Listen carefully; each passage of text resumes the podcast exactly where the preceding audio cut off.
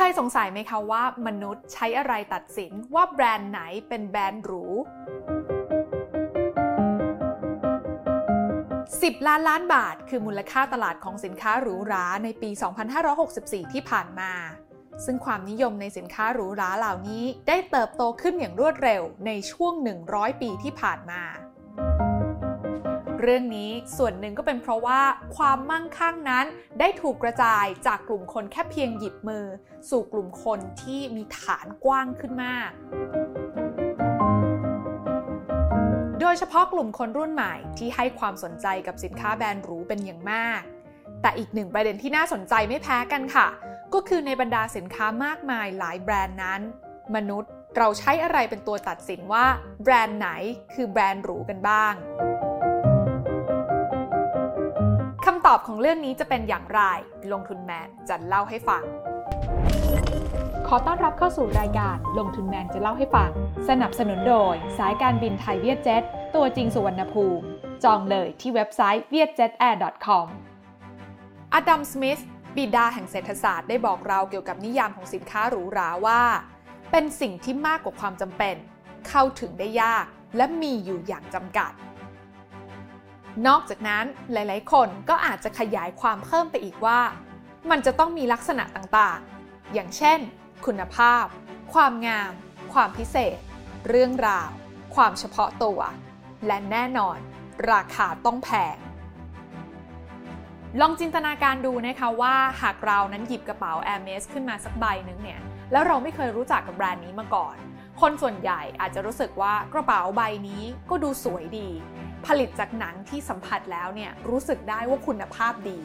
แต่คนส่วนใหญ่จะไม่ได้มองว่ากระเป๋าใบนี้คือแบรนด์หรูในทันทีนะคะ นั่นก็เป็นเพราะว่าลำพังแค่ตัวสินค้าอย่างเดียว อาจจะไม่สามารถสื่อสารถึงความหรูหราของแบรนด์นั้นได้ หากไม่ได้ประกอบไปด้วยคุณค่าบางอย่างที่แบรนด์นั้นๆเนี่ยมอบให้กับผู้ครอบครองในขณะเดียวกันนะคะ คุณค่าของแบรนด์หรูเหล่านั้นเนี่ยมันต้องถูกสะท้อนออกมาในเชิงสัญญลักษณ์ ที่พอสังคมเห็นแล้วเนี่ยเกิดการยอมรับได้นะคะว่าเป็นสินค้าที่มีคุณค่าจากแบรนด์นั้นๆ จริง ๆอย่างในมุมของตัวสินค้าก็ต้องมีการให้คุณค่ากับผู้ใช้ค่ะ ไม่ว่าจะเป็นการใช้งานที่ดีเยี่ยม ความทนทานแข็งแรง วัสดุที่ใช้ ความพิถีพิถัน และงานฝีมือที่ไร้ที่ติจากช่างฝีมือระดับต้นๆ ที่ไม่ใช่ใครที่ไหนก็ทำได้ ซึ่งสิ่งเหล่านี้ไม่ว่าจะเป็นแบรนด์แฟชั่นอย่าง Louis Vuitton หรือรถยนต์หรูอย่างโรลส์รอยต่างก็ตอบโจทย์เหล่านี้ได้เป็นอย่างดี ประเด็นต่อมานะคะก็คือเรื่องของคุณค่าทางอารมณ์ ความรู้สึก และประสบการณ์ของผู้ที่ได้ครอบครองแบรนด์หรูเหล่านั้น อย่างเรื่องของการที่สินค้าหรูหราเหล่านี้ต่างผ่านกระบวนการคิดรอบด้าน และถูกออกแบบสร้างสรรค์โดยดีไซเนอร์ชั้นนำที่ช่วยบอกตัวตนรสนิยม หรือภาพลักษณ์ของเจ้าของให้เด่นชัดขึ้น ยกตัวอย่างอย่างกระเป๋า Chanel Classic Flap ที่ถูกผลิตขึ้นในปี 1955 โดยคุณ Coco Chanel กระเป๋ารุ่นนี้นะคะถูกดีไซน์มาจากกระเป๋าที่เดิมทีเนี่ยไม่มีสายสะพายทำให้การใช้งานนั้นอาจจะไม่สะดวกนัก และคุณ Coco Chanel เองก็เป็นคนสูบบุหรี่ทำให้ไม่สะดวก ถ้าจะต้องถือกระเป๋ายากขึ้นไปอีก เธอจึงนำเอา pain point ตรงนี้ค่ะ มาดีไซน์ให้กลายเป็นกระเป๋าแบบที่มีสายสะพาย รวมถึงมีกิมมิคที่ถูกคิดขึ้นมาเพื่อให้สาวๆ ใช้ชีวิตสะดวกมากขึ้น อย่างเช่นช่องของ Pocket Smile ซึ่งเป็นช่องใส่ของเล็กๆ ที่อยู่ด้านนอกกระเป๋า ที่ถูกออกแบบมาจากธรรมเนียมการให้ทิปกับพนักงาน พอได้รู้แบบนี้นะคะความรู้สึกของคนส่วนใหญ่ที่มีต่อแบรนด์ชาแนลก็จะรู้สึกว่าได้รับการใส่ใจ และที่สำคัญเนี่ยกระบวนการออกแบบดีไซน์ก็ได้ผ่านการคิดแบบรอบด้านมาแล้ว นอกจากนี้ด้วยภาพลักษณ์ของคุณโคโค่ชาแนลที่เขาเป็นผู้บุกเบิกด้านแฟชั่นอยู่แล้วเนี่ยนะคะพอมาออกแบบกระเป๋าที่มีสตอรี่แล้วก็มีรายละเอียดของความใส่ใจแบบนี้ มีหรือคนที่อยากจะได้ภาพลักษณ์ของความเป็นผู้นำในเรื่องของแฟชั่น ไม่อยากจะได้กระเป๋าใบนี้มาครอบครอง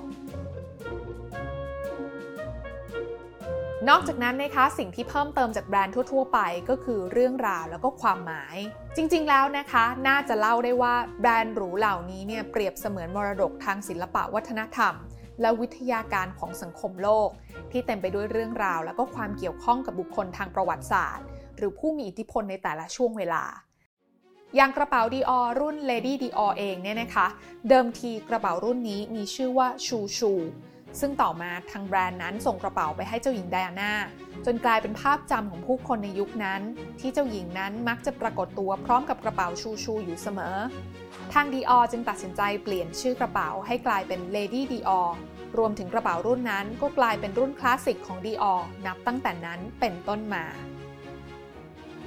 ถ้าย้อนกลับไปนะคะหากสมมติว่าในวันนั้นเนี่ยทางดีออไม่ได้ส่งกระเป๋าชูชูนี้ให้กับเจ้าหญิงไดอาน่าถือนะคะทุกวันนี้เนี่ยเราก็อาจจะยังได้ยินกระเป๋ารุ่นชูชูภายใต้แบรนด์ดีอออยู่ก็จริงนะคะ แต่กระเป๋ารุ่นนี้ก็อาจจะไม่ได้มีมูลค่าสูงเท่ากับวันนี้ก็เป็นไปได้ดังนั้นนะคะความหรูหราส่วนหนึ่งจึงอาจมาจากเรื่องราวที่แบรนด์นั้นได้สื่อสารออกมา เพราะเมื่อสินค้าหรือแบรนด์มีเรื่องราวในตัวมันเอง มูลค่าของสิ่งเหล่านี้ก็ย่อมจะมีค่ามากขึ้นสำหรับบุคคลที่หลงไหลในเรื่องราวเหล่านั้น หรืออยากจะมีภาพลักษณ์ที่ดี หรือเป็นเช่นเดียวกับบุคคลที่เคยได้ใช้สินค้าแบรนด์นั้นๆจากเรื่องนี้นะคะอีกมุมหนึ่งเนี่ยจึงอาจจะกล่าวได้ว่าจริง ๆ แล้วตัวลูกค้าเป็นผู้กำหนดความหรูหราของแบรนด์นั้นๆ ค่ะ และสิ่งนี้นี่เองนะคะที่ทำให้แบรนด์หรูนั้นแตกต่างจากคำว่าแบรนด์พรีเมียม ซึ่งจริงๆ แล้วนะคะ สินค้าของแบรนด์พรีเมียมก็มีคุณภาพดีแล้วก็สวยงามไม่ต่างกัน แต่พอเป็นแบรนด์หรูก็มักจะเพิ่มปัจจัยเรื่องของการเข้าถึงได้ยาก และมีอยู่อย่างจำกัด เพราะถ้าแบรนด์นั้นๆ เป็นสิ่งที่ทุกคนเข้าถึงได้ สินค้าเหล่านั้นก็คงจะหมดความพิเศษ จนคนชั้นสูงนั้นก็อาจจะไม่ต้องการใช้ เราจึงได้เห็นหลากหลายแบรนด์หรูเนี่ยนะคะที่มุ่งเน้นการทำตลาด โดยใช้เรื่องของการเข้าถึงได้ยากนะคะ แล้วก็เน้นเรื่องของการจำกัดจำนวนการผลิต รวมไปถึงการตั้งเงื่อนไขค่ะว่าการที่จะได้ครอบครองสินค้าแบรนด์หรูของเขาเหล่านี้เนี่ยนะคะ ไม่ใช่ว่าแค่มีเงินก็สามารถครอบครองได้นำมาสู่มุมสุดท้ายของปัจจัยว่าจะเป็นแบรนด์หรูหรือไม่นั้น นั่นก็คือการอยู่ในฐานะของสัญลักษณ์ ที่สังคมกลุ่มหนึ่งนั้นยอมรับค่ะว่า แบรนด์หรูเหล่านี้ช่วยสื่อสารภาพลักษณ์ให้กับเจ้าของไปยังคนอื่นๆ หรือผู้ที่เห็นคุณค่ากับมันเช่นกัน ไม่ว่าจะเป็นรสนิยมในการแต่งกาย การใช้ชีวิต หรือแม้แต่สถานะทางสังคม ความสำเร็จและความมั่งคั่ง ซึ่งเรื่องนี้นะคะบางครั้งก็จำเป็นอย่างยิ่งที่ต้องใช้เวลา เพื่อให้คนนั้นได้จดจำภาพลักษณ์ของสินค้าแบรนด์หรูเหล่านั้นได้ และเกิดการยอมรับสินค้าเหล่านั้นทันทีเมื่อได้เห็นสินค้าจึงไม่ใช่เรื่องแปลกเท่าไหร่นะคะ ที่แบรนด์หรูระดับโลกหลายแบรนด์นั้นจะมีอายุที่เก่าแก่ อย่างเช่น Hermes มีอายุ 184 ปี Louis Vuitton อายุ 167 ปี พราด้าอายุ 108 ปี อย่างไรก็ตามค่ะ อายุของแบรนด์ก็ไม่ได้เป็นตัวกำหนดเสมอไป เพราะหากแบรนด์นั้นสามารถสร้างแรงกระทบบางอย่างต่อสังคม จนกลายเป็นที่ยอมรับของทุกคนได้ แม้ว่าตัวแบรนด์เองจะเกิดมาไม่นาน ทุกคนก็พร้อมจะยอมรับอย่างชักมูสซึ่งเป็นแบรนด์ที่ก่อตั้งในปี 2009 แต่ก็นับเป็นหนึ่งในแบรนด์ที่ได้รับการยอมรับ และเป็นที่ใฝ่ฝันของใครหลาย ๆ คน รวมถึงติดรายชื่อโผรางวัลแบรนด์ดีเด่นของ LVMH Prize ในปี 2014 และปี 2015 และทั้งหมดนี้ก็น่าจะทำให้ทุกคนนั้นพอเข้าใจลักษณะร่วมของแบรนด์หรูได้ รวมถึงอาจช่วยตอบคำถามของใครหลาย ๆ คนได้นะคะว่าทำไมคนบางกลุ่มถึงยอมซื้อสินค้าชนิดเดียวกัน แต่ยอมจ่ายในราคาที่แพงกว่ามาก ๆ ได้